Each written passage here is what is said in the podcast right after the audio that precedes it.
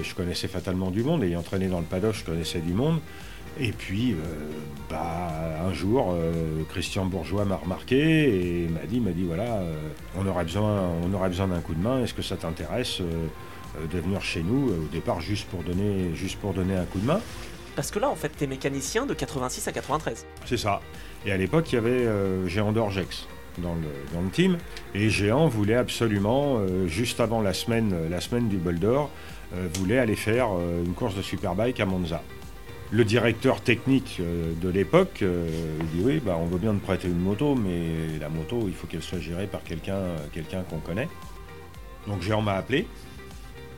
Il m'a dit écoute, est-ce que d'avant, avant d'aller au bol, pour nous, tu veux venir avec moi à Monza?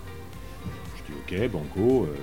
Moi j'habitais en région parisienne à l'époque, je l'ai rejoint, je l'ai rejoint à Annemasse et, et de là on est parti faire l'aventure de, l'aventure de Monza. Au départ, euh, je m'occupais des roues. Euh, donc après, bah, ça a dérivé tout de suite sur la responsabilité des roues. Et puis après, bah, j'ai pu quitter, j'ai pu quitter les verts. En fait, la semaine d'après, j'étais, au bol d'or et, et ainsi de suite.